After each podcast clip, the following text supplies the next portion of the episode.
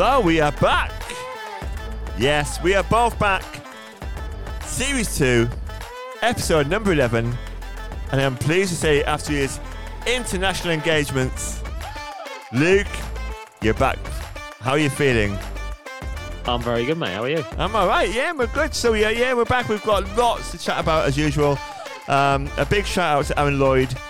Thanks, Aaron, for your efforts last week.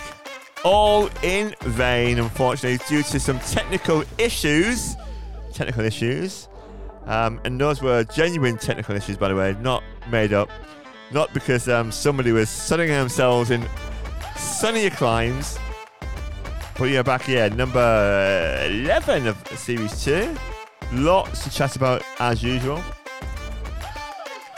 So yeah, exciting times, Luke. Always excited. Are you all, are you are you going to be okay? You know, I know you've had a full week at work this week. Everything's everything's going to be okay. I, I assume, yeah. Yeah, I'm really relaxed, mate. I've had, I've, I've had a nice break. good, good, good, good, good. Yeah, so uh, join us now for series number two. If you're a new listener, welcome along. You've probably got no idea what's going on at the moment. Uh, we'll fill you in in a moment, but yeah, welcome along, everybody. Exciting times. There's a there's Never- always yeah, there's always something that comes along, isn't there? There's always something that comes along with the old uh, podcast. We, we you know we chat regularly, and um, things come along, things that pop up in the old Premier League, and these things just happen, don't they? They like fall into the palm of our hands. Never a dull moment. Never a dull moment in refereeing. Never a dull moment indeed. So yeah, so um, apologies first of all for uh, for last week's debacle. Um, there was a few technical issues. They just weren't um, manageable in the end. Um, and Is it is it got anything to do with you being rubbish at technology? it- it's probably everything everything to do with me being rubbish at technology, to be fair, mate. Uh, even at this moment in time, I just want to say to all of our other listeners, here we go. Uh, Bienvenidos al programa en nos gustaría dar la bienvenida a todos los oyentes de toda Europa, especialmente a nuestros nuevos amigos en Palma, Mallorca. Good.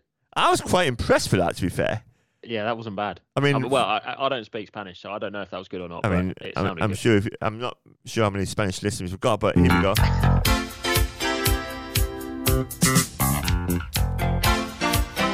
To all our special Spanish listeners out there, this is for you. The merry men feeling hot, hot, hot. Ole, ole, ole, ole. Ole, ole, ole, ole. Feeling hot, hot, hot. Yeah.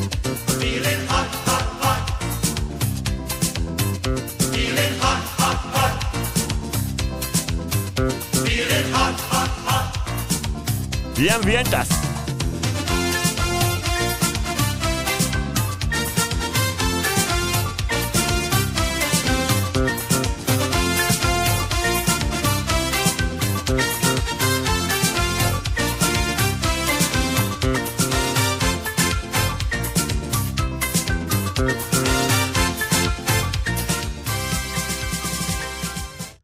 Right. Question number one, Luke. Yes.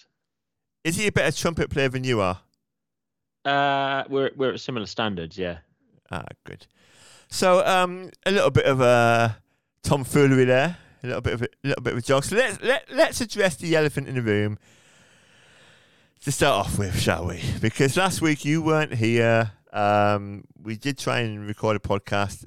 Admittedly, it was a bit of my fault. Um, so potentially, although I'm not taking full blame for it, but um, you weren't here. So where were you? Uh, no, I I was in I was in Mallorca.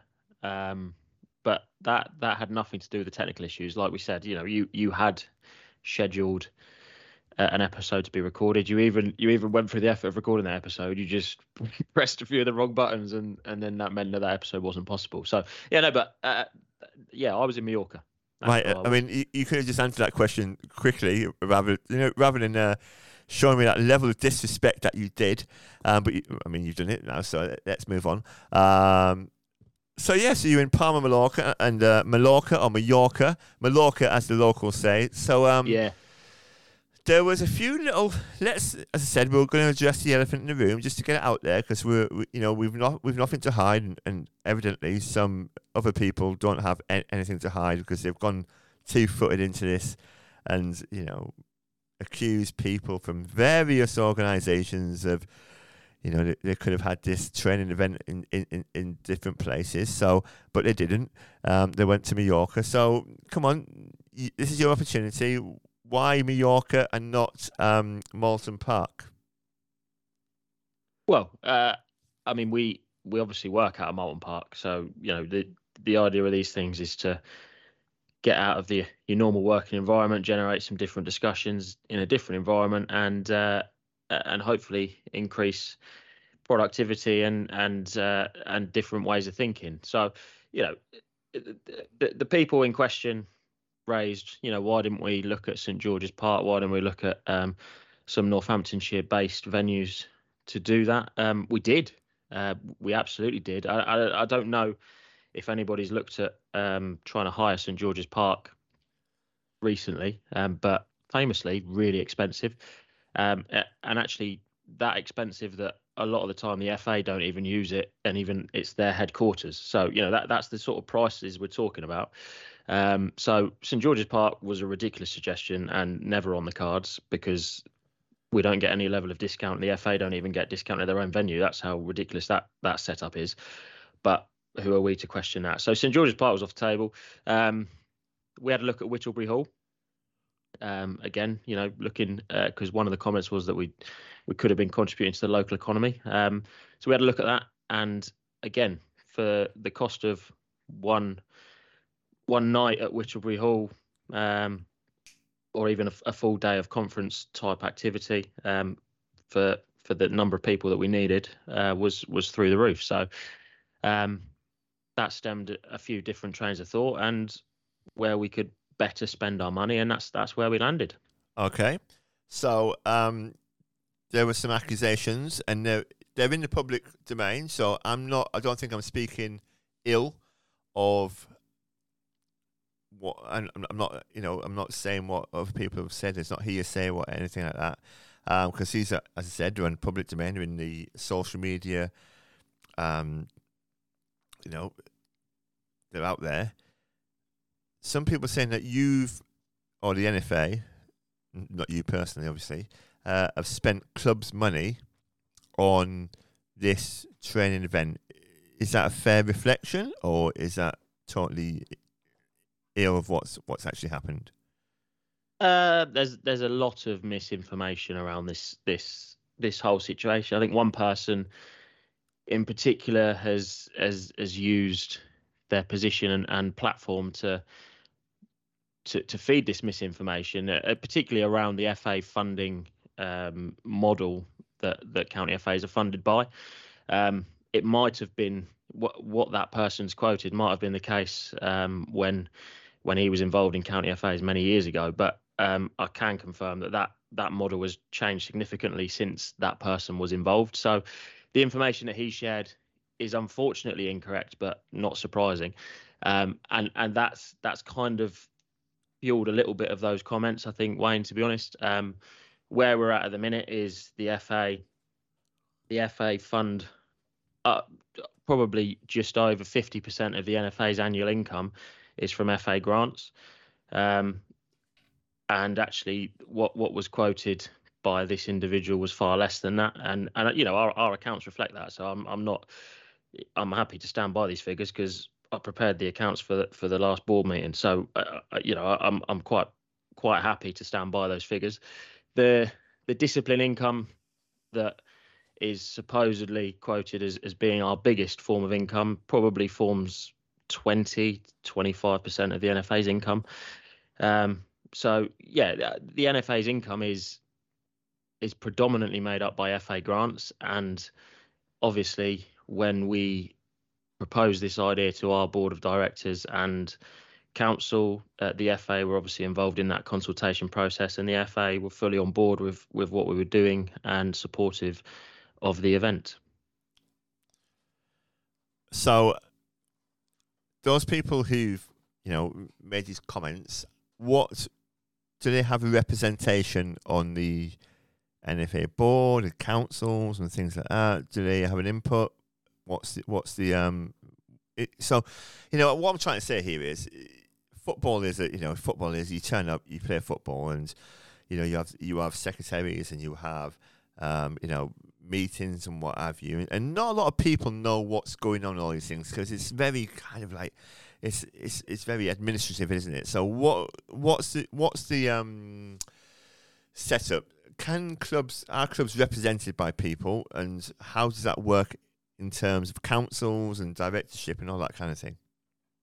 Yeah, you're absolutely right, mate. And there, there's a lot of um, there's a lot of opinions out there that it's it's an old boys network and etc. etc. But a lot of it is because people don't understand the structure behind it. So yeah, I think you're right to bring that up, and, and I think it's it's it's prudent that we just spend a bit of time talking about that now. So the NFA is a limited company, um, and and we're we're also not for profit. So that basically means that that that that any income or above and beyond our normal expenses then gets reinvested back into grassroots football. So, um, but we have a board of directors and we have a what, what's called the NFA Council that sits underneath it, all of which is governed by the articles of the association, um, which is all part of company law, um, which any company in in the in the country is governed by. So it's not like um, we're a rogue organisation. You know, we have to operate within the confines of of company law.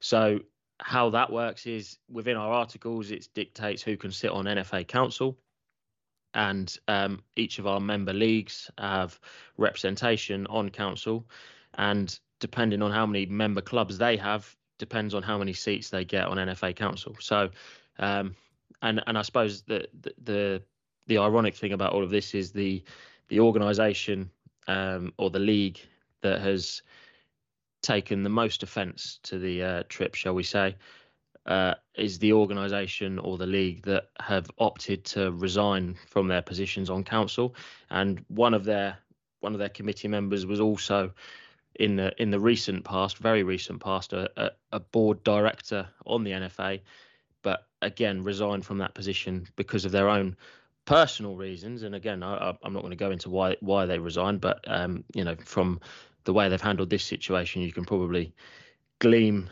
some idea as to why they resigned. Um, so that suited their own personal purpose. But what that's actually meant is that their clubs are no longer represented on the NFA Council. So that league, the the members of those leagues, um, the clubs within that league aren't represented at NFA level. So, you know, they've they've caused a lot of um, problems in terms of uh, what they wanted to cause regarding this trip on social media and things like that and highlighting the issue. But what they've failed to highlight to their clubs is actually they were in a position or they were in a position to be able to stop it, to be able to offer feedback, but they willingly resigned from that position of their own accord. Nobody asked them to go. That was their own personal decision. So that's the disappointing thing from my perspective is that there there is a there is a, a process and and there is a platform in place for these people to voice their opinions in a more professional way, let me say. Um, and they willingly resigned from that, and as of yet have are yet to nominate other members of their committee to stand in their position. Okay. Um, I mean, I'm sure I'm sure there'll be a little bit more com- to come back from that, but I think, I mean, fair play to you for your your honesty and um, and and, and professionalism in, in that respect. Uh, but let's move on to refereeing. Let's move on to the football side of things now, shall we? Let's move on to a more positive side of uh, football refereeing.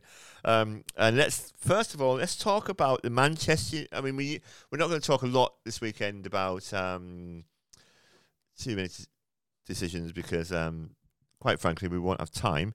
Uh, but anyway, uh, the big decision of the weekend, I think, was fair to say, is the Manchester United Manchester City um, penalty decision, and I was I was in the car listening to the, the pre-match and, and the Bobby Charlton um, minutes applause, and it, it it, it it made the hairs on my neck stand on end. You know, it made me feel quite a little bit emotional. To be fair, you know, he is an absolute icon, and but then moving on to the game, and I was talking to somebody about this, I, and it, this is not refereeing, but when Manchester United set up with Jonny Evans still at centre half, you're thinking, Jesus, what's what's gone wrong with, with this club here?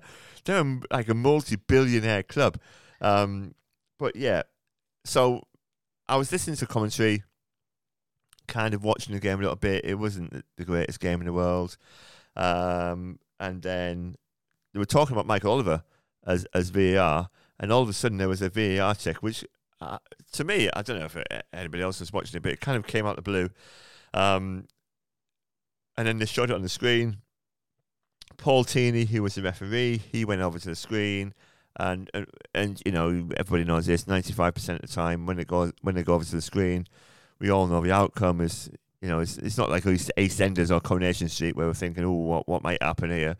Um, but I mean, what what are your thoughts on that decision first of all, and then I'll I'll I'll say my bit.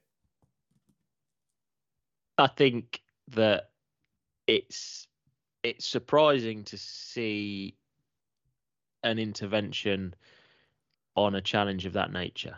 Um, I, you know, I think we talked about it in the pub. I think that there that there's so much of that level of contact throughout a game of football that to to pick one and penalise it in that nature, it's it's harsh.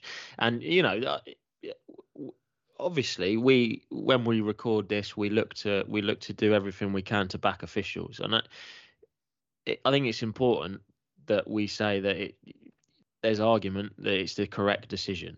Um, it, there is arguments to that, and and I'd be more comfortable with it if Paul Tierney had seen it in real time gave it, and then VAR backed him up and said, "Yeah, do you know what? That's a penalty." But the fact that Paul Tierney hasn't given it on the field, you know, and, and we can we can in the in the same breath we could talk about a Newcastle penalty decision um, that that caused a bit of uproar yesterday uh, or Saturday, um, because again Anthony Taylor's given that on the field, and VAR has backed him up and gone, yeah, okay, we can understand why you've given it. Now that that's caused a bit of controversy, but I'm I'm more comfortable with that because that, because of what Anthony's seen in real time.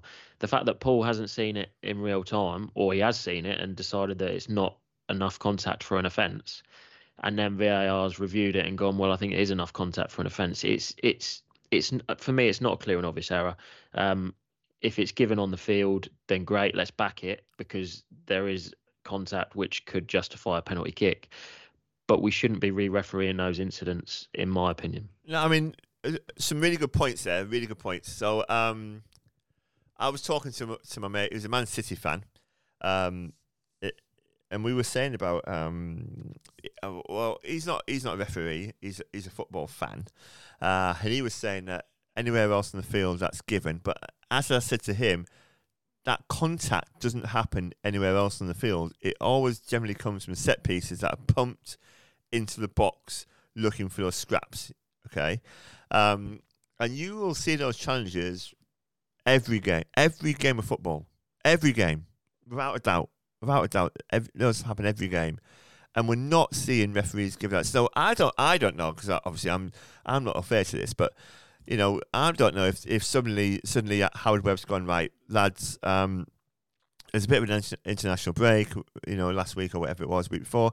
Um, we're gonna we're gonna clamp down on this because I, otherwise I can't see why Michael Oliver would get involved in that. Now it's probably not a good example because clearly, and I can't is it Højlund or whatever his name is, and I can't believe he's somebody paid seventy two million for him. By the way, but anyway, that's another that's another story. Um, there's clearly no attempt from him to play the ball. Clearly, no attempt.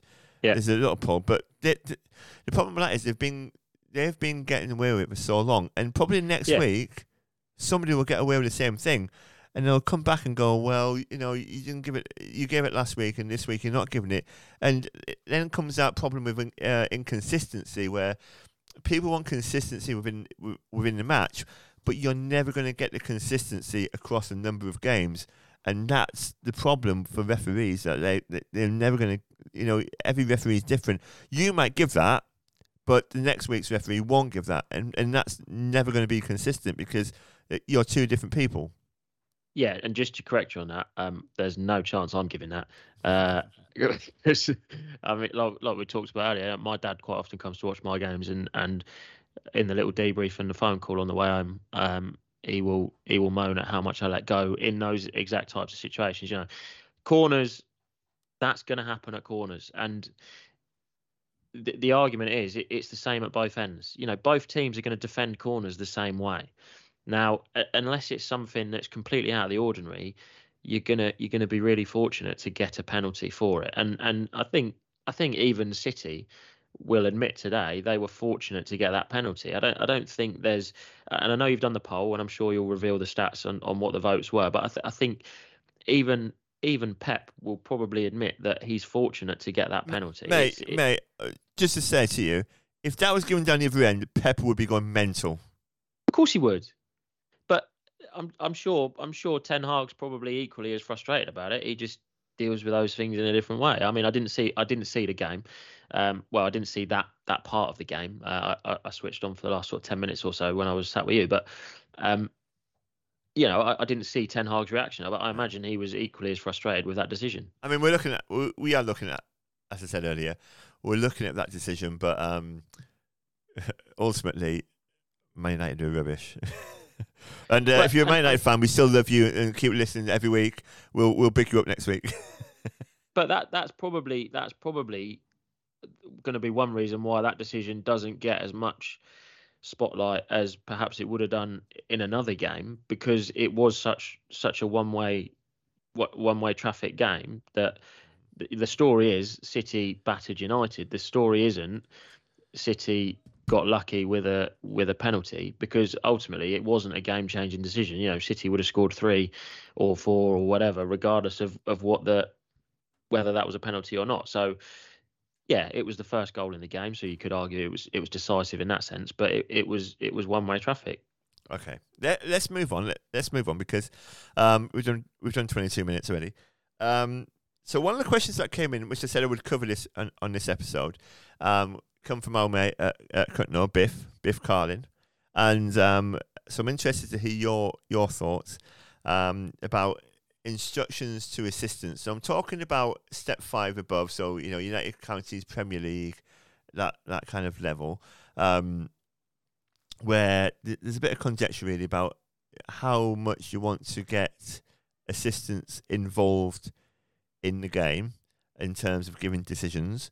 Um, so in terms of what you instruct your assistants to do or what you ask of them, what can you just give us a bit of clarification what you want from them? Um, I'm big on I'm big on teamwork, and uh, you know I think we talked I think we talked in the last episode about the the decision I had in the the Beaconsfield game where Stevo Stevo came in with a red card. And I, I think that's my my key message to my assistants is don't let me don't let me miss something that everybody else is seeing. But I'm very clear with that like I don't want I don't want a subjective decision. You know, if it's something that I've seen and I've decided that is is not a not a foul or whatever, then you know I've seen it. But if it's if it's something that is off the ball or something that I've you know just completely completely missed for whatever reason and I've just not given a decision on, then yeah, if if everybody else in the ground is looking at that going, well, what on earth is going on there?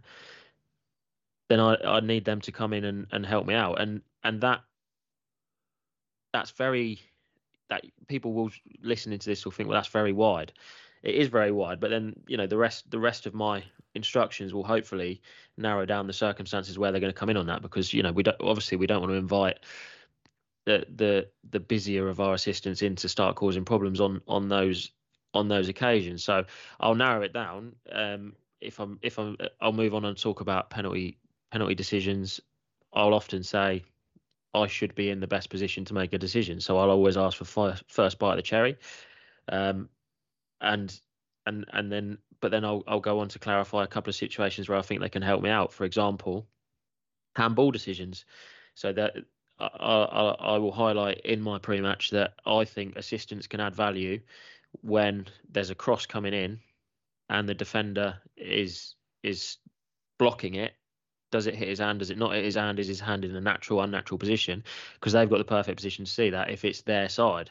Obviously, if it's the other side, I'm not asking him to come in, but if it's in their channel, then they're they're in a perfect position to do so. So I'll highlight that as an example. I'll highlight um, another one I like to use is is if a if a striker's coming through on the keeper, it's a one-on-one situation. Again, it's their side of the penalty area, and we're in that situation where the keeper's diving at the the striker's feet does the keeper get hands on the ball or does the keeper just take out the take out the striker? I think they they are in a perfect position to to give me an opinion on whether the keeper's got hands on the ball because you know Wayne those those situations are tricky for us as referees in the middle because the striker's always looking to knock the ball past the keeper.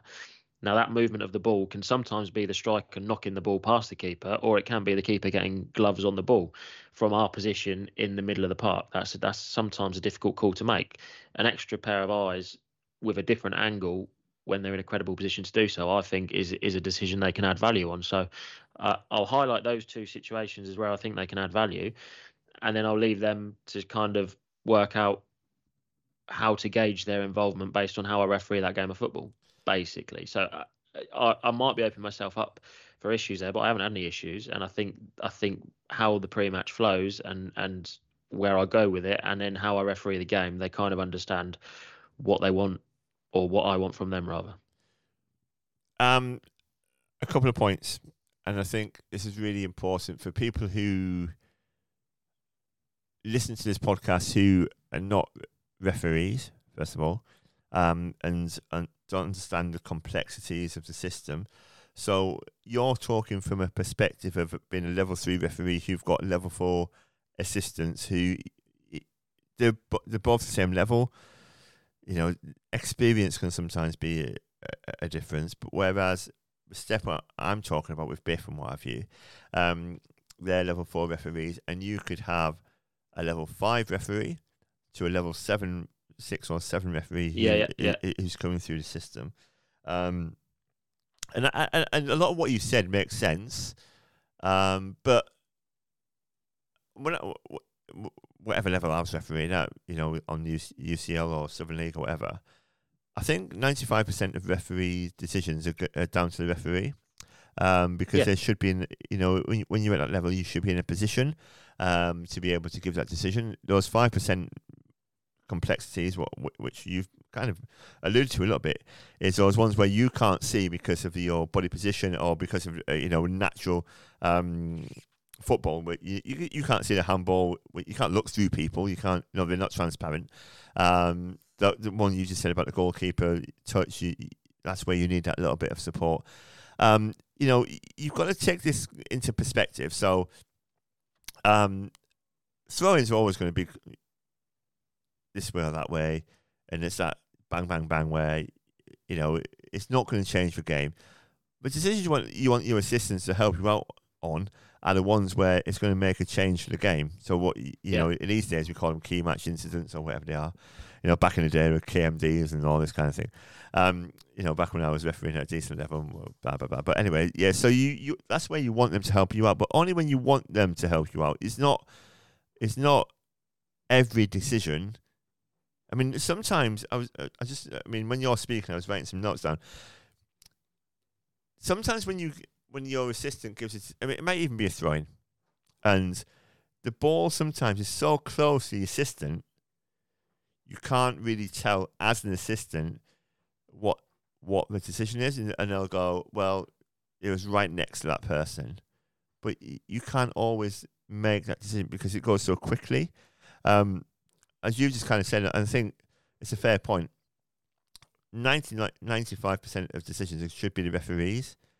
Um, it's where those 5% where, and that's where teamwork comes in. But teamwork's a lot more difficult at step five, where you've got, um, you know, not a lack of quality, but a lack of ex- lack less experience from people on the line.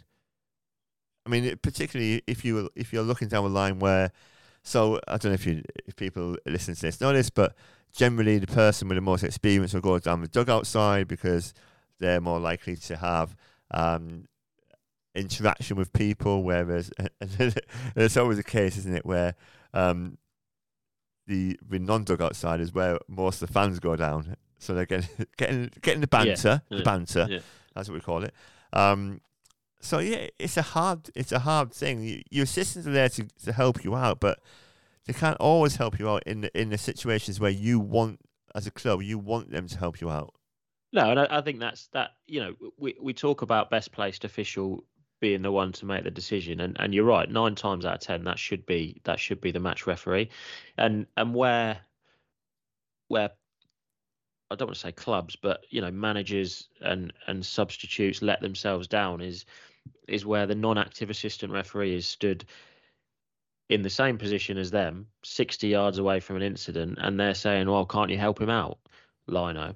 Well, well, no. Obviously, I can't help him out because I'm 60 yards away and he's five yards away. So, what, like, what sort of credibility does that give to the situation? It doesn't give any. You know, if we we've got a better placed person to make a decision, they've watched it, they've seen it, and they've made a decision. So, what what what can I possibly add to that situation? Because ultimately, as we've seen with VAR and everything, football is full of subjective decisions. Now, when I used to run the line, did I used to agree with every decision the referee gave? No. Would he agree with every every decision that I gave? No. And I know that because we had the comms kits, and I'd be I'd be throwing in, oh, there's a foul there if you want it. I wouldn't necessarily flag it, but that's where the teamwork comes in at the top level. There's a foul there if you want it, and the ref then decide actually no, do you know what? That's not that's not a foul, or I don't need a foul at this moment. Let's just keep the game flowing, and that's obviously impossible at step five, step uh, any any step without communications kit. But that that ultimately is the referee's decision, um, and it is the best place official that should be making that decision. And most of the time, that should be the referee. There there is a few occasions where something miraculous has happened, and the referee is you know if they're sending off the wrong player, if they're cautioning the wrong player. Uh, you know things like that, then I would expect the assistants then to to stand up and go, actually, that's the wrong person. You need to, you know, something massive like that that's factually incorrect.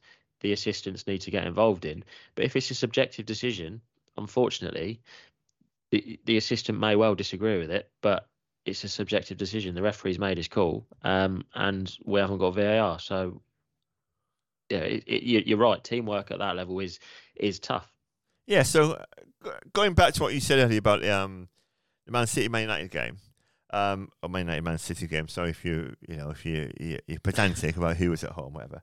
So seventy odd percent of people, 73 percent of people thought it was a penalty, which is I think that's quite interesting anyway. Um, but it, there was a lot of viewers, so if you're viewing it, just make a bloody vote for God's sake.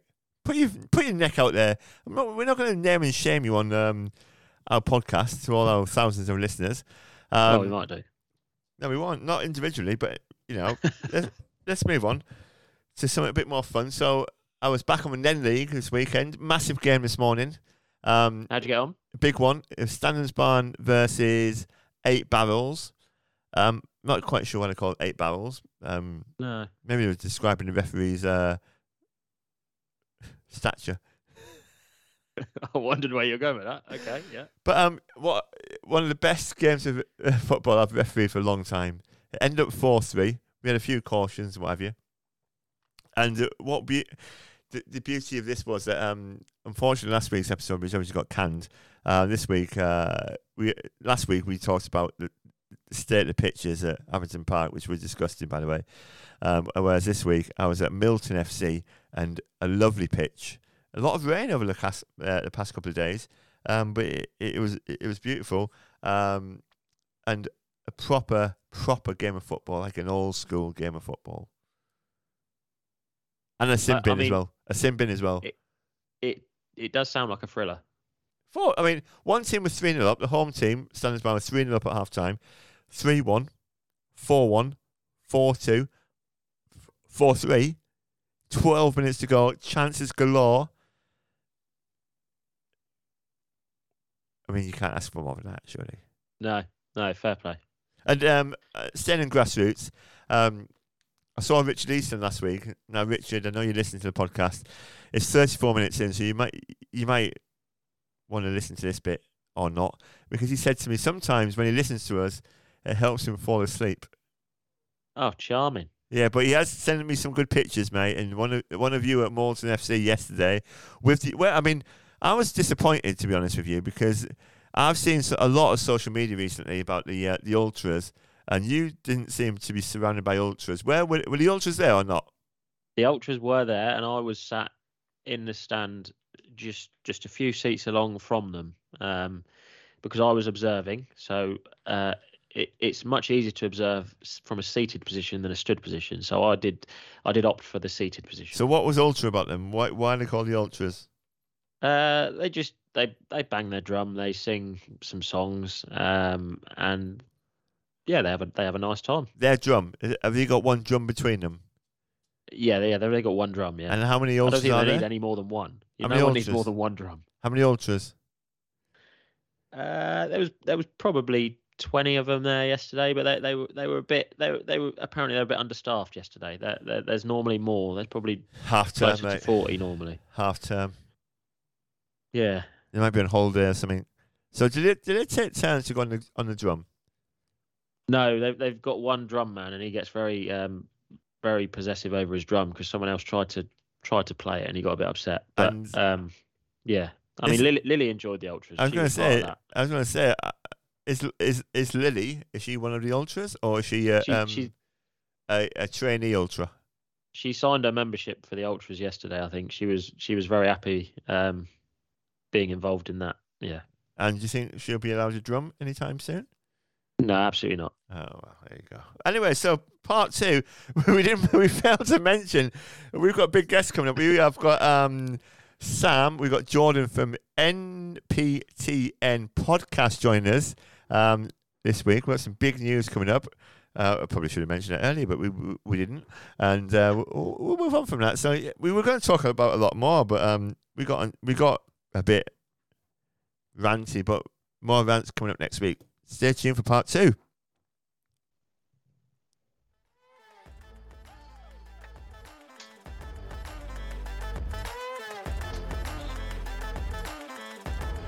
Okay, so welcome along to part number two. We are joined by the royalty of Northamptonshire podcasts, the NPTN podcast crew.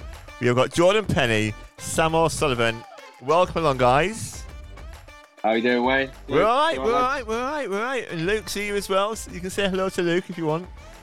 How are you, Luke? All right, lads. All right. yeah, I wouldn't bother if I were you, but anyway. That's nice. If we're royalty, Jordan, does that make you the queen or am I the queen? I think I'm, not I'm the one with a crown on. uh, lads, it's great to uh, welcome along because we've got some big news coming up. We've got some massive news. 'Cause I know you are you are now the um, the Shire Sounds, um, the big dogs, Shire Sounds, because you've got a new show coming up, haven't you? Tell us about the show first of all before we can before we move on to refereeing and all that kind of boring stuff. Yeah, so as you know, we've been doing um, um, a brief spot on N Live, um, and obviously from that, it's led on to Shire Sounds reaching out, um, and you know, offering us our own own show. So uh, it's going to be more than football. It's predominantly we will be football, but I mean we have to touch on other sports as well as part of it, and we will be doing that. So We've definitely got a couple of exciting bits coming up there as well with the other Yeah. sports. Like I think we've connected with Corby Boxing Club and a couple of other bits and bobs like some semi, uh, some pro wrestling in uh, Kettering. So I mean, that, that would be Well, brilliant. well, I- you two, you two, one on one, wrestling ring. Who's going to win? Come on, what, what, what's your wrestling name, uh, Sam? What's your wrestling name? Come on. Oh, that's a killer, isn't it? I don't know. I don't know. I haven't really thought about it, but I'm obviously just that couple inches taller than Jordan, so obviously I will win. uh, I'd say it's more than a couple, but I'd like uh, moving away from wrestling. I'd like to get Sam in a boxing ring. I mean, that'd be a good oh, one. all right, all right, lads, lads, lads. We, we you, you forged this partnership. Let's not break it tonight. We, we watched the Fury. We watched the Fury fight last night. That was a debacle as it was. But so Only problem is, Wayne, you'll have to take a ticket, mate, because I think there's 20, 30 people in management, football, coaching that want to jump in the ring with me as well. let's back back to back to the subject. So talk to us about the show. When's it going to be? Where it's going to be? How can we listen to it? All that kind of thing. Uh, so it starts. We haven't actually got a confirmed start date yet, but it's it's likely to be middle to end of November. Um, it'll be we've got a Sunday night slot, um, so we'll get all your weekend football coverage in there as well. um, obviously Sam's doing some work behind the scenes as well, getting a load of other sports involved. Um, but you know, we're, we're really looking to bring sort of everyone. So obviously everyone together. It's North Northamptonshire, but we obviously want to make it Northamptonshire in general. Um, you know, yeah, the remit's very open, Jordan, isn't it? That Yeah. they want us to look at as many different sports and as many parts of the county as physically possible. To be fair, um, and they've kind of give us the reins on that. Kind of just said, "Here's your show, lads. Make it your own." So a little bit of breaking news uh, coming out here uh, that we're going to be joining you every now and again, I believe, and doing a bit of referee chat. I mean, what a massive opportunity for me and you, Luke. I mean, we, Luke, we, we were like um, just thinking our three listeners would, would be happy with listening to us, but we- we're, we're going massive. Well, yeah, Yeah, we tried so- to get in Pete Walton, gents, but then uh, we had to settle for you guys. you didn't say that last week. I mean, no, like I, am say, yeah. I'm happy go to be second in command to, to Pete Walton. I ain't got an issue with that. I mean, Andy Warner's not available either. But uh, I mean, last time we had Andy, Andy Warner on, he was charging his uh, Nokia 3310 at one point. No, like you say, yeah, you, we get you lads on every week, and you'll just sort of give us the rundown of the weekend's uh, biggest decisions, shall we say, if that's all right. Not from the Nen League, obviously. no, of course not. So, I mean, yeah, we're, we're really excited to get involved in this. I mean, we, as you, you know, yourselves and ourselves, we, we, we, we never started out with any, uh, you know, massive ambitions and, and what have you. But you know, it, we we enjoy it. It's just like getting our names out there and talking about things, and you know, the social media interaction and what have you. And uh, and I think that's the thing for you guys as well, because you've done what we, what I can see anyway, and um, you know what what we're seeing as, as a county is that you've you you've gone out there, you give your time up yourselves, and and we and we see all this interaction. I was uh, even looking yesterday with the NFA um, Junior Cup with the Chenix and Silver game, and just seeing that pushing it out there to people is really really important because we're we're living in a in an age now of, of social media, um, and you guys are smashing it. We just need a social media director, if I'm not, but we'll put, we'll park that to one side at the moment. Um, but how is it just you two, or have you got other people involved as well? Um, no, so it started with me and a couple of other lads. Um, obviously, Sam, as you probably know, was a guest at the beginning of the podcast. Um, the other lads, they're good lads, but they just they just couldn't give us the time. Um, Sam obviously knew a lot of people in football, so we got him involved, and Sam gave a lot more time than than anyone else really to to get it off the ground. Um, where we started was similar to you lads. It was just with love of football, wanted to be involved in the game, and um, you know, as as we've done more and more, we wanted more and more. It's, it's definitely escalated from there, gents. So we've kind of got like our own YouTube channel now. Um, we've got our own website, and obviously, as you said, our socials are are very kind of like prominent quite a lot of the time. I mean, we need to do some of this stuff, mate. I mean, uh, we're we're, we're massive on TikTok, by the way. I mean, well, I say we're massive. we? We, yeah, we got hundreds, hundreds of views one day. Everyone watches TikTok these days. I mean, I don't know. I don't really know how to use it, um, apart from when I'm making a recipe for my uh, protein and my chicken. Uh, if you hear someone crying in the background, it's not my wife. It's uh, my dog. He's crying about something. But anyway, Now that's Jordan about the Man City result. Uh, it's two 0 and I turned it off. Don't worry about that. so you, you're you're a Man United fan, Jordan. uh, uh, for my sins, yeah. So Well, I say for my sins, I had, I had 20 good years, and now I, I'm paying the price now. so Oh, it's terms- the reverse for my team, mate. I had 16 years of rubbish and then a couple of good years, and now another year of rubbish. So in terms of let's let's move on to to the refereeing side because um we've chatted about this. So there's a big thing. People talk about it in this country about VAR, and what are your thoughts on VAR from a because you know neither of you from a refereeing background. You're you're football fans predominantly. What are your thoughts on VAR? Do you like it now? Were you the ones who were clambering for it in the first place, and now it's here? You're going like, oh god, I wish we hadn't, we, hadn't said that. But what what are your thoughts on it? So Jordan, I'll start with you. Yeah, I originally when it was first spoken about, I didn't want it to be honest. I just thought leave the game the way it is. Um, you know, like in the olden days, an offside call, you get some go for here, uh, get some go against you, part of the game. That's the way the game was. Um, it's coming. It's it's it's a good thing, I suppose it is. Um, do I like it? Not really, to be honest. I think. I mean, refs get all the stick for it. Like I think you'd agree, but um, it's not. There. I think it's just a new technology that's been thrown on them. This is how you use it. Go and do it. I think it needs to be. The process needs to be sped up, but you can't put it on the refs. It's it's the laws of the game are, are tricky. Some decisions, are tackles, for example, they're divide opinion, don't they? And if you've got one man looking at a screen saying, and someone in his ear saying, look, this should be a red card, that's not dividing opinion. That's telling the ref that's the decision, if you know what I mean. Right. Oh, no, I'm not. Go, I'm go back. Go back to the first decision decision today about um the, the, the penalty. What were your thoughts on that? Because that's never going to be given in real time, because it, as it wasn't.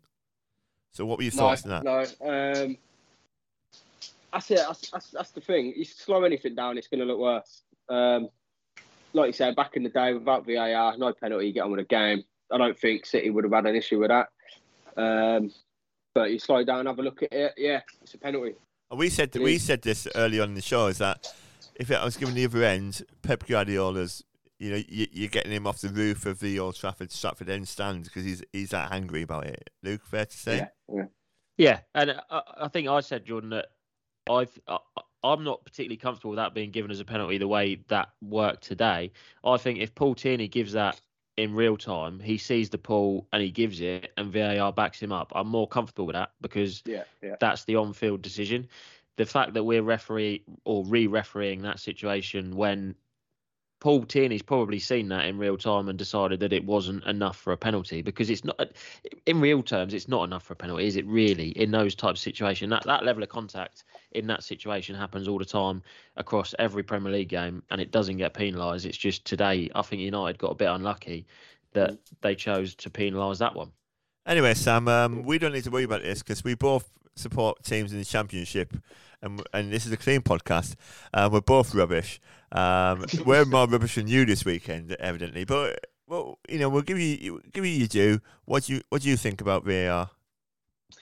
Um, I was one of the ones calling for it in the first place, to be honest. Um, from a because I'm a coach that um, likes to be quite vocal on the sideline, which I'm sure you guys already know. Um, I like any kind of percentage to help me out. So if I was a, a top Premier League coach, VAR would help me out. I feel um, compared to like the the possible human error of a ref on the pitch at the same time. Um, but after seeing you guys say something on socials over uh, during the week, and obviously seeing the rugby, I feel VAR is missing a, a vital component of what's actually needed. I think the talking from the ref would help as well, because I want to hear everything from both sides. If I want to give an opinion, or I feel that I want to give an opinion on something, I need all the information possible, and I think that would help kind of take some sting out of situations where the fans in the ground are baying for blood. If you hear the ref and the discussions going along a bit more clearer, I think that would certainly help kind of the whole situation a bit more. It's a massive thing, yeah, Luke. It's a massive thing. This because we, we didn't get a chance to talk about this, and we'll talk about it next week. Definitely, is that we chatted about this about. I think rugby and football are totally different. Whereas, in terms of interpretation of laws, I mean, let's be honest, we don't know what's going on half the time with rugby. But the the communication from the rugby referees from the two games I watched this weekend, so England and Argentina and South Africa and um, New Zealand, is that they were really clear on what was given. And and going over to the captain saying this is what's happening. This is why it's happened. And it kind of killed everything. I think there's more interpretation in football which is difficult but i, I could take your point there sam is that in that if you explain to everybody why that decision had been given um, and you said to the captain this is why i've given it i think that might help things I think it would give the respect factor. So I, I'm not really the biggest fan of rugby, but it always baffled me how a ref that's like five foot can be respected by rugby players that are six foot nine behemoths. What are, you, what are you trying to say about us five foot people? No, but uh, you know what I'm saying, Jordan. Like as somebody of authority on a pitch with like big giant muscle bound Goliaths, and they're all listening and respecting that geezer. There's got to Yeah, be some type of reason why that is. Obviously, because of who they are, but then giving them clear, concise um, talking to about what's happened in that situation that all the crowd can hear as well. I think that really does help. Imagine that was at a big game in the Premier League. You're hearing the referee and what he's saying. Like it might take away some of the abuse the ref will get. I'm not saying it would solve a problem, but it might stop that abuse a little bit more. Okay, Sam. So here's a question for you then, um, and I'll go back to an, an, example I had from a Sunday morning football today. Um, do you think rugby players uh, understand the laws because the laws are, are quite not so in, you know subjective? Do you think they would understand it compared to football? So you're a, you're a youth coach, yeah? Do you yeah. ever talk about um, referee decisions in your coaching sessions? Um, not decisions in particular, but how to deal with them as such. Yeah. I, I, teach my players that they have to be respectful to a ref. If they don't disagree, yeah. uh, sorry, agree with a decision, mm-hmm. it's just unlucky. You have to stay professional. Professional is yeah. one of the key words we use in our academy. Okay. You have to stay professional, and if you the refs are, human, everybody makes mistakes, and that's what we try and jump into mm-hmm. our kids. So ultimately, we don't want them to go on to be 16 years old abusing yeah. a 14 year old ref or an 18 year old ref. No, uh, this is not you know a dig at anybody. So Luke, we had a we had a conversation a few weeks ago um, about um, promising attacks. Yeah. Yeah. And and in this morning in the in the big game between Barn and Eight Barrels, you know, they selected the big dog to referee it, uh, but he wasn't available, so they got me instead. and I was, I was trying to explain to one of the players. So there was a there, there was a careless challenge in the centre of the park, um, and they went on, and the ultimate um, uh, the end of the, the end of the move was there was a shot on goal, which I was like pat myself on the back, thinking that's a bloody great advantage. Let's move on. And he's going, oh, you need to bring that back for a caution. I went, but why? And, was, and he was going because it, it, was a foul. I said, I know that, but you, it was a promising attack. The promising attack happened, so it didn't stop the promising attack. And it, it, and and I spent that couple of minutes with, with the player and at half time trying to explain it to him, and his teammates was trying to explain it to him as well. They've had the promising attack, and, and, at this point, it's like, oh, you know what? I can't be bothered anymore. I can't be bothered anymore.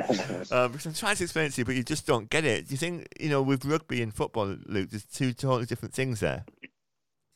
Yeah, de- definitely. I, I, think also that the, the process is is completely different as well, isn't it? I think like the ref, the ref in rugby is watching watching the decision on the big screen, isn't he? They they show that that's his VAR screen is the big screen in the stadium. So what he sees is is what the fans are seeing, and then obviously they've got the additional communication that they're hearing from the the TMO as they call it, and and the referee. So that that whole process is it. Whilst football has got a, lot of differences, it, it it can learn a lot from that process, and that I don't think anybody anybody in the in this country is disagreeing that football will benefit from that level of transparency. Um, it, at the minute, it's just FIFA that's that's stopping it. Um, that they, they they won't allow live broadcast of the the communications. I I was wondering if if you two guys if, have you seen some of those shows that Howard Webb's been doing with Michael Owen the the the on I think it's on Sky Sports with where he, he talks through some of the key decisions. They have the they show the footage, but with the the referees and VAR communication audio over the top. Have you have you seen any of those? No, no, I haven't seen it. From uh, okay, I'd be interested to see those though.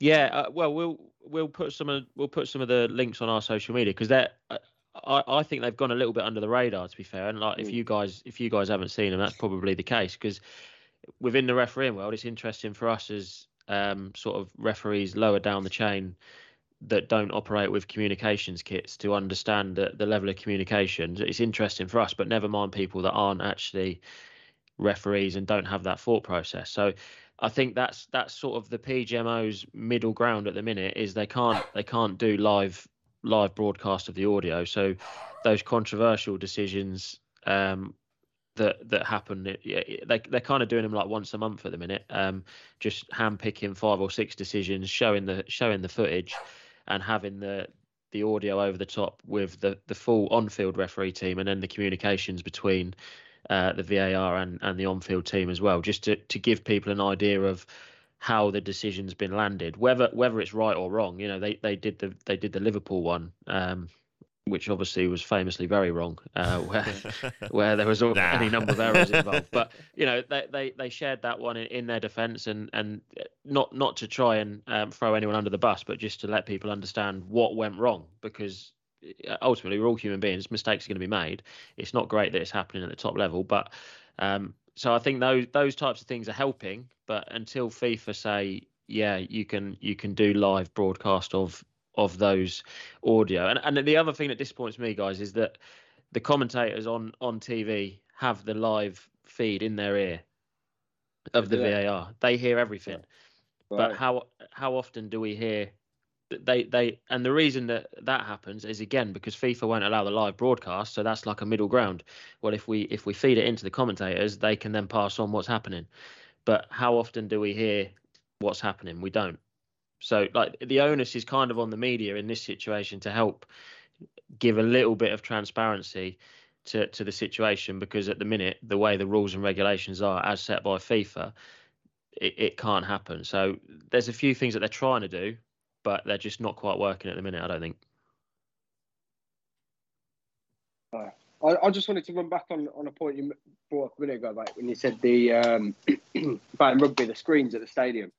Um, obviously in football, what's your opinions on? Excuse me, when it's like a bad tackle, a late tackle, or a player's gone over the ball and gone into, and, and he's gone, the rest gone over to the screen.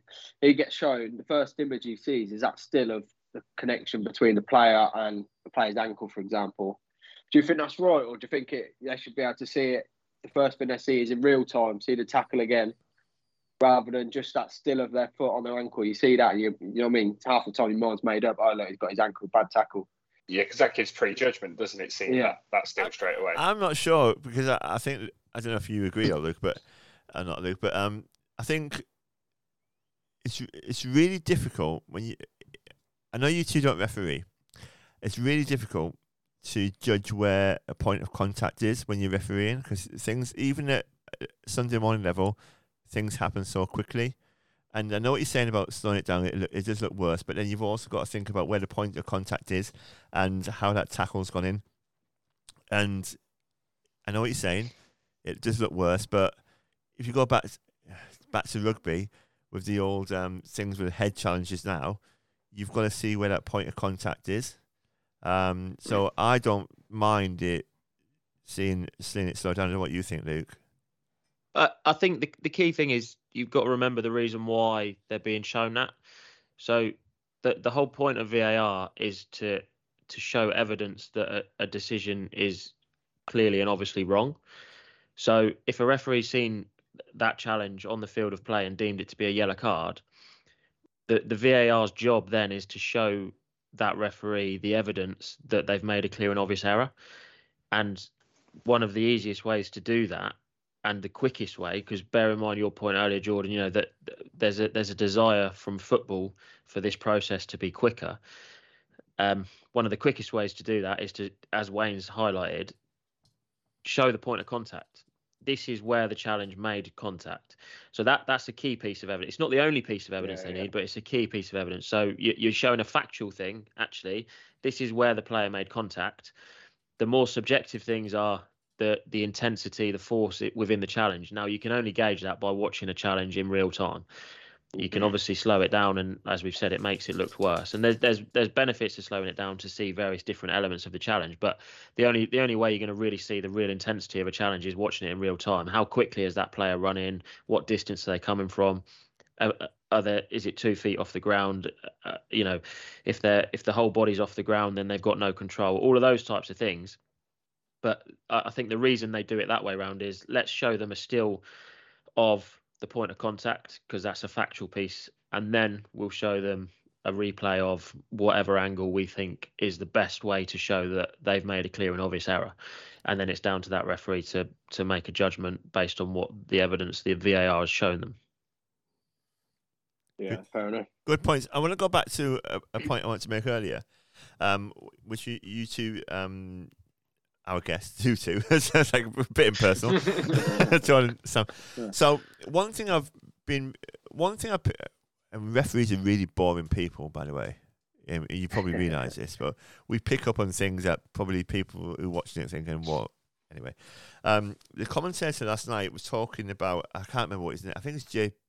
No, JP Doyle was the guy who was you know like the Peter Walton of refereeing who's he's, he's done the done his done his service and he's come on he's talking about it. Um, so Wayne Barnes, who was a referee, we did not mention Wayne Barnes, who's like first English referee since 1995. Uh, Ed Morrison was the last one. Know his stats, and he was talking about, but you know, back to what we're talking about. He was talking about um, him and the TMO. I can't remember what his name was, and they were in constant communication, and they were like literally, "What do you think of this? What do you think of this? What what what? I'm thinking this. You're thinking that." Is there a, is there Luke and whatever?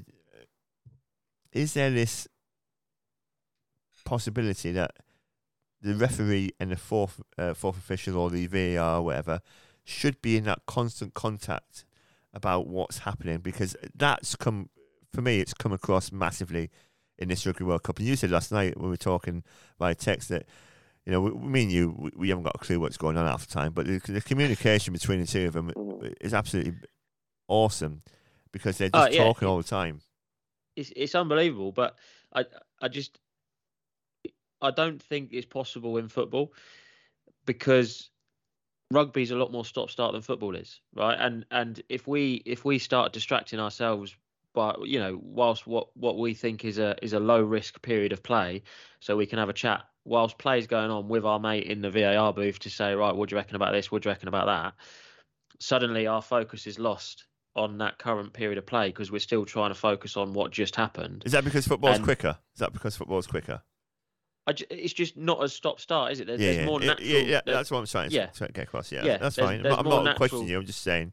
I just want you know for the people listening yeah. is that because football's kind of bang bang easy decision easy decision whereas rugby is like there's a decision we're stopping easy decision yeah. we're stopping yeah and and there's there's a lot less of that time pressure that, that like Jordan's already referred to and things like that I just I think the the way the way VAR works at the minute is the referee describes in real time what he sees. So you know, you talk about you talk about the Man City, Man City, Man United penalty decision today. Paul Tierney would have would have explained what he's seen and explained why he didn't think it met the threshold for a penalty kick. Now, Michael Oliver's listened to that explanation, watched it back, and and decided that what Paul has explained to him is a clear is a clear and obvious error based on what he can see. Now, the, the issue that we have with that is we don't know what Paul Tierney said to Michael Oliver in terms of his explanation of what, that incident and what he saw. So if if Paul Tierney said over the comms to Michael Oliver that there's no contact, the player's just thrown himself on the floor, then that is a clear and obvious error because there was contact.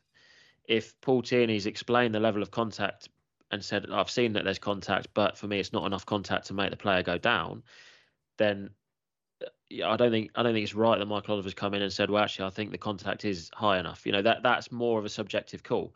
So the fact that we're not hearing how the on-field referee describes it means that the process isn't as transparent as it could be. But that's all the stuff that we've already talked about. I think you know we'd love to be in a place where we're working as effectively as rugby is, but we can use them as a as a as a model but I don't think their process will necessarily necessarily work for us because of the the different style of game that it is. Uh, and going back, to, uh, I said to you earlier, I was talking to my mate in, uh, about the Man United Man City game, and I can't remember which World Cup it was because I'm I'm getting old now. But do you remember when um there was Howard Webb's when the one he did the final in? Yeah. And then in one of the group games or first games, he gave a penalty for holding and it was against whole, Poland, I think, wasn't it? Yeah, I said that it was yeah. against Poland, and the yeah. whole world kind of exploded. Yeah. Um, um, I was saying that sometimes what we don't see as a general public and us as referees as well is that um, they will come out with new directives, or not new, new directives, but they'll, they'll come up with things like, uh, right, we're going to clamp down on this. I mean, who's to say we don't know this, but they, they wouldn't, you know, come out and talk about this in the general public. So we're going to come down on this um, kind of offence. Because if they've said, right, we're going to clamp down on holding in the box, then fair enough. But as we said earlier, the problem now is there isn't going to be that consistency because if you think about the Onana decision a few a few months ago, mate, yeah, yeah. you know, you know when, it, when he came out and he smashed, a, smashed, I think it was against Wolves or something like that, Yeah, um, first game and of the season. they said it was wrong, and I think it was last week somebody did exactly the same, and then nothing happens. Um, that's the, the the decision today for me, as I said earlier, is going to um, breed inconsistency because you're going to see Uh, every every decision like that. You're going to see that kind of pulling and pushing. Go on, George. So, so obviously, if you look at any corner from any game in the Prem, um, away from the ball, there'll be someone in that box holding on to someone. Would you give that if if it's away from the ball, as another player getting held back? Would you say then that comes into that bracket where you've got to give a penalty for that? No, and, and I think that's the point I made earlier, Jordan, is that that both teams will defend in the same way. So, like, it, it's not like we're being unfair to anyone. It's it's actually, if anything, let's just accept the way that's the way teams are going to defend. And if it's if it's a really bad rugby tackle, then yeah, great, let's let's penalise it. But actually, that that normal level of jostling, holding, pushing, pulling at a corner kick. It's going to happen because you've got a, a large number of players jostling for a small amount of space. It, it, to, it, football is a contact sport. It should still continue to be a contact sport. I'm not, you know, I, I don't, I don't want to see loads of pushing and pulling, but I think it's almost we're almost at a point where I don't know what you guys think as as from a non-refereeing perspective, but even for me as a refereeing perspective, I, I think we have to allow that level of contact at corners. Yeah, I think I don't even call me old, or I think I'm old school, but I like the old game where you could give a bit of give them a bit of a push and a pull, Yeah. and you get it back, and that's just the way football was. And well, that's the way I preferred it. What are you going to do? Headbutt him in the armpit, Jordan? I like I go for the knees, don't I? I go for the knees. Yeah, I, I, do you know what? I get where Jordan's coming from, but I think when I was at Chen's yesterday, I think what you're saying does work, but then it makes it allows players to take the mick elsewhere along the pitch. yeah, So, the, so that happened a lot for that game because obviously it's a cup game, obviously it's a local derby, blah blah blah blah blah. All those factors. One challenge, one player absolutely like speared a player, rugby tackle speared a player. The ref give nothing. Hey, Fair. leave, leave my mate Ben, ben alone, all right? But I suppose Sam, the, the other the other option there is we've got is we we go back to and it, it almost got a bit like so predictable from a refereeing perspective the way referees are being coached right so you- you'd see a bit of jostling in the box and the referee would blow his whistle ask them to to to wait not not take the not take the corner they'd go in they'd have a word with the two players that are that are jostling they'd say right stop doing that stop doing that the corner would come in and we'd just give a defensive free kick, regardless of what happened, regardless, Yeah, just yeah. to make a point. Mm. And and then it, almost became like people were going, "Oh yeah, good refereeing." It's not good refereeing. Like you're just you're just making up something to prove a point. And uh, I I don't know what the answer is because you know I, I I mentioned earlier my dad comes to watch all my games and he moans about how much physical contact I let go in those situations. So I'm the worst one for it. But I just I don't know what the answer is because we can go down that route of manufacturing decisions just to make a point that we shouldn't be jostling. And and we're certainly not going to give penalties so we're just going to give defensive free kicks because as we saw today nobody wants a soft penalty for a bit of a shirt pull in in the box. So it's a really difficult one where's the balance? Where, where do we go with it? I don't know. I mean, it's not often you see you don't know, mate, to be fair. Is well it- just don't give it. It's Yeah, interesting what you're saying, though. I mean, this is uh, probably an argument for uh, another day, but when you give that defensive free kick, now, nobody's talking about that at the end of the game, are they? Whereas if you give a penalty, no everybody's talking about it. But with, that- with VAR, you can't, you know, it, it, on Sunday League this morning, I could get away with it. No one's talking about it. Um, you know, in your games, you can get away with it. Whereas in the Premier League, you can't get get away with it. Yeah, and that, and that's that's the problem, isn't it? Yeah, that's why people were were applauding it as good refereeing because it's safe refereeing. So you're not putting yourself in any danger because you're just giving a defensive free kick that everyone would have forgotten about by the time the the full time whistle goes. So in that sense, from a refereeing perspective, yeah, it's great. But from a player's perspective, from a coach's perspective, I imagine it'll be really frustrating because it will just become so predictable. The first corner of every game, that whole scenario will just be played out and it will result in a defensive free kick and everyone will be, oh, what's the point? Why why are we doing this? So going back to Sam, go, I'm coming to you now. So um, recently you were manager in the uh, Northants combination. What do you think? was. What What did you think of the refereeing standard in what you were seeing? Let's move on from Oh, that. Um, we were talking. Um, we were talking. yeah, some of them, some of Go them on. were good. Some of them. So the season before, I was with uh, Raunds as well. Oh, sorry, last season. Yeah, last season I was with Raunds as well. So I've seen different levels of standards um, in regards to refing. For me personally, the reason I say about hearing um, the VAR decisions is for me. I love a ref that's willing to talk to me. If a ref is not just not justifying himself, but if I ask a question and he gives me an answer, I'm more willing to listen to what he's got to say. I'm more willing to tell my players to back off. I'm more willing to not do things that might that, might get me that extra one percent. Do you know what I'm saying? Like Mate, I'll tell you what, I, mate. I've had some refs that are horrible. Like Yeah.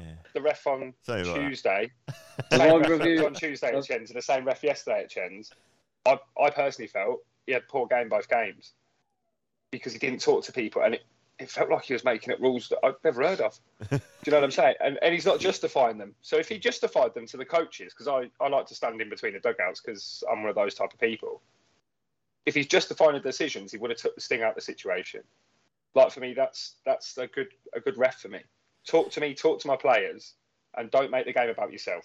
I mean, Have I, have I I agree with you a little bit. against One of Sam's teams. go on, George. You go first, and I'll come back. Sorry, sorry. I was, was going to say, have I reviewed ref against one of Sam's teams? Don't I- think they've I've I've ref some. I don't teams think before. so. I have. Oh Um, yeah. Is it, yeah, I, I refereed one of the pre-season games. I did two. I did both the uh, first uh, when you were at Heyford. I did the first team and the reserves um, back to back. Yeah, Was see, nice? a good referee's never no- noticed. But anyway, um, I forgot what I was going to say now. Um, Sorry. It's- Yeah. I it's must all- have been polite. I must have been polite. Yeah, you, you were you were you were lovely. You, you were lovely.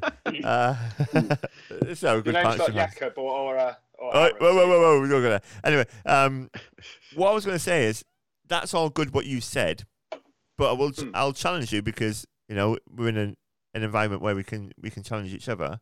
Um, it's only good if the player you're talking to listens to you. So at the end of today's game, which was you know it stands by eight barrels, you can imagine. It, you know it was a, a, a tough old encounter, um, and I did say at the end, there's not many referees who could have handled it, but I thought I did all right. Um, I did tell some bloke before the game that they got, the, as I said to Luke earlier, they got the big dogs out. Um, but uh, I said to one of the gaffers, I said, when I go to sleep tonight, I'm gonna li- I'm gonna hear at number four, or whatever number he was, um, because all he's done is talk the whole game. And even though I've tried to talk to him and explain things, whatever I said, he, he was never. It's one of those players, Luke, isn't it, where they never just tip the they tip the point over, you know, tip it over the balance of dissent as such. It's just always nibbling, and those are the most. I think they're the most annoying players. Yeah, they are. Um, but I mean, I know you it- swear at them. No, you don't. Obviously, you don't swear Yeah. because that's not. No, I that's not don't know. How dare you accuse me of such things? Uh. He does. no, but we, we we all have our own ways of dealing with those types of players. don't we? And, uh, but I, I don't. I've I've never been a fan of the the ignore them approach because that that just Escalates infuriates situation, them. doesn't Yeah. it? it just infuriates them more. It adds fuel to the fire, and then what what was just going to be uh, uh, a talking to for back chat then escalates to either a yellow card or a red card because you haven't engaged in that conversation. And I know that's probably an unpopular opinion amongst refereeing circles, but we we have to we have to be able to engage in conversation and not not extended conversation because obviously we've got a job to do, but we- have to be able to have a conversation briefly about what we've seen, about what we've given, why we've given it, why we've not given it, and if we can't do that, then we're we're opening ourselves up to But- criticism, But Luke, also Luke, I've got to. I've. I'm going back to what you said, Sam, as well. It's it's just like it's hit me.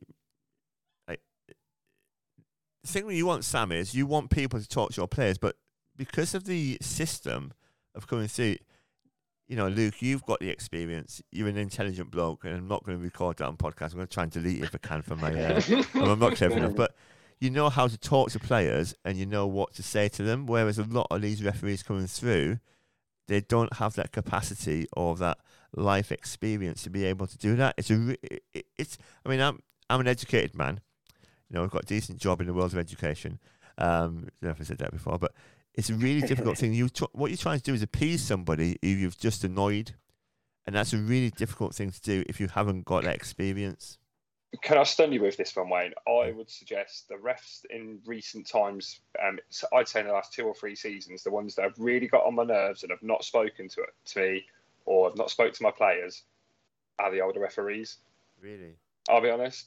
I can think of two white-haired referees who I won't name, who were very stubborn, as in would just not talk to you.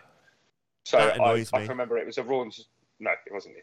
No, no, Um, but it it's does annoy me. It annoys me that Uh. players, like referees, don't do that. But then, uh, go on, carry on. Sorry to interrupt. I think one of them was Rawn, uh, Raunds going away. I think it might have been um, Eynesbury. And I think the ref was an old boy, uh, or the liner was an old boy, like really, really old boy, asking a decision. It's the belting down rain on a Tuesday night. You don't really want to be there yourself. Do you know what I'm saying? And he's just not talking to you whatsoever. And he's not even acknowledging that you want to make a sub or stuff like that. Do you know? Mm. It just winds up the situation. And I'll be honest, at that point, I'd lost my head and I'd have said to a couple of players, just treat him a bit naughty now. If he's not going to give you respect, don't give it back. But it, So it I, does. I get what you're saying in regards to experience, but as I said, some of the younger ones, I get what you're saying about life experience also. But I think they realise that if you talk to people, it's going to, if the more friendly you are to people, the more friendly they are to you generally. I think that's in life as well as refing. But it's it's also like I don't think I don't think we're asking a lot because these referees are giving decisions based on something they've seen. Now, I would expect every referee that is giving a decision based on something they've seen to be able to briefly explain what they've seen. So you know, and, and it's a, it's a it's a really good exercise to do with referees, and we do it quite often in in training. Is play him a clip, actually forget about the overall decision to start with. Just tell me exactly what you've just seen, and be able to explain it in words that make sense and actually accurately explain what's just happened because it's a, it's a more difficult skill than you think. But I expect every referee to be able to do it because you've just made a decision based on what you've seen. So you should be able to briefly explain to somebody who's asking what you've just seen. Was it a trip? Was it a push? And and that's all the players are asking for. Uh, you know, in my opinion, you've tripped him. I, oh, I got the ball, ref. Well, I I didn't think you did. End of conversation, and and that is the end of the conversation. It might not be the end of the conversation for the player, but the referee doesn't have to say anything more. I didn't think you got the ball. It's it's as it's as simple as that, really, isn't it? That's that's all we're asking. It's when you give that free kick, the player comes over and the referee just says go away. That's when those barriers go up, and then the players get a little bit more infuriated. It's it, you know we're not we're not asking for a 20 minute conversation. We're just saying justify your decision. I think it helps ref authority as well. Because Mm. if you've got away with like a, a little nibble that is like a little cheeky one, and then the ref says, I saw that," Yeah. you wouldn't do it again. No. and it would just stop that straight away. So you know, like as a court, like Jordan was saying with a corner, if I'm tugging away at someone's armpit hair or trying to like grab their nipples or something, do you know what I'm saying? Anything to try and put them off, and Yeah. the ref goes, "Oh, stop that now," and says, "I saw you do that." It would stop me because I'd be like, "Oh, he knows, he knows the, Yeah, he yeah. knows the trade." Yeah, and and don't get me. I, I bet Sam, you'd you'd still play dumb though, wouldn't you?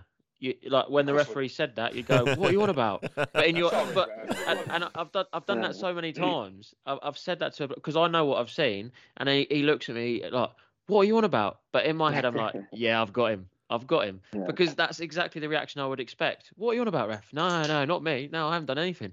But that, and then you're right, it doesn't happen again because you've clocked it. You know that I've clocked it, and then we all just move on. So it's, that's just that's just a little bit of experience, a little bit of life experience. It just those interactions actually, as a ref, you know you're one up on that player. Then Right. The um, the result of a good chat is that it goes on for a long time, which is this Is- is is going, it- is going it on for a long, long? time.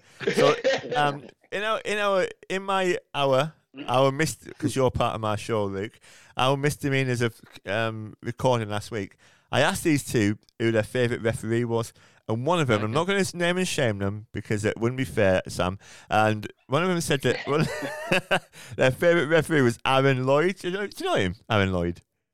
I've heard of him. Yeah. Yeah. Yeah. So I'm going to go back again. Uh, I'm going to start with you, Jordan. Who's your favourite referee in the county, um, beginning with W and the second name Yeah. is I'm desperately trying to think of another ref. again. uh, Yeah, that Warren Walmer Warren I'm sure Chandler. Uh, what was it? Was it, was it I'm sure. Walmer? Walmer. yeah, Yeah, Andy he's Walmer.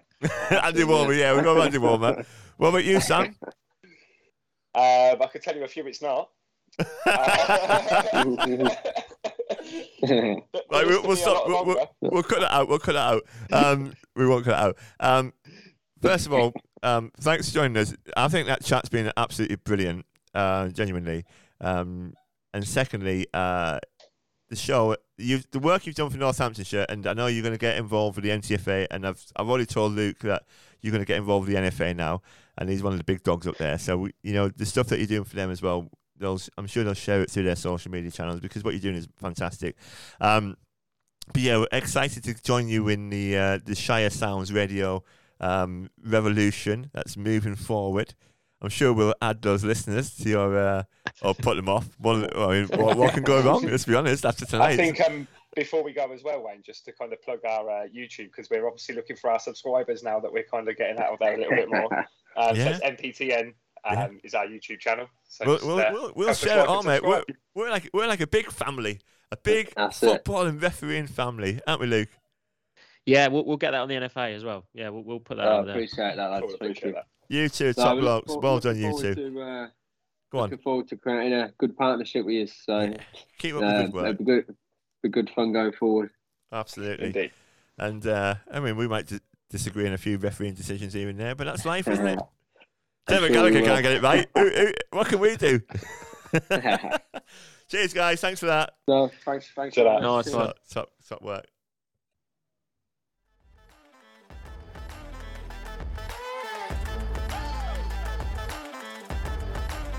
So, welcome along to part number three, final part of For Ref's Sake, episode number 11, series two. We didn't get to the quiz in the end. Daryl Horner was on standby, by the way, Luke. Well, have you have you stood him down? Nah, stood him down. He's probably doing a, a, an ultra with somewhere, you know. He's probably running like 35 miles or something Poor bloke. on one leg. Oh, it would have been nice to catch up with him, but we haven't had time, have we? We haven't.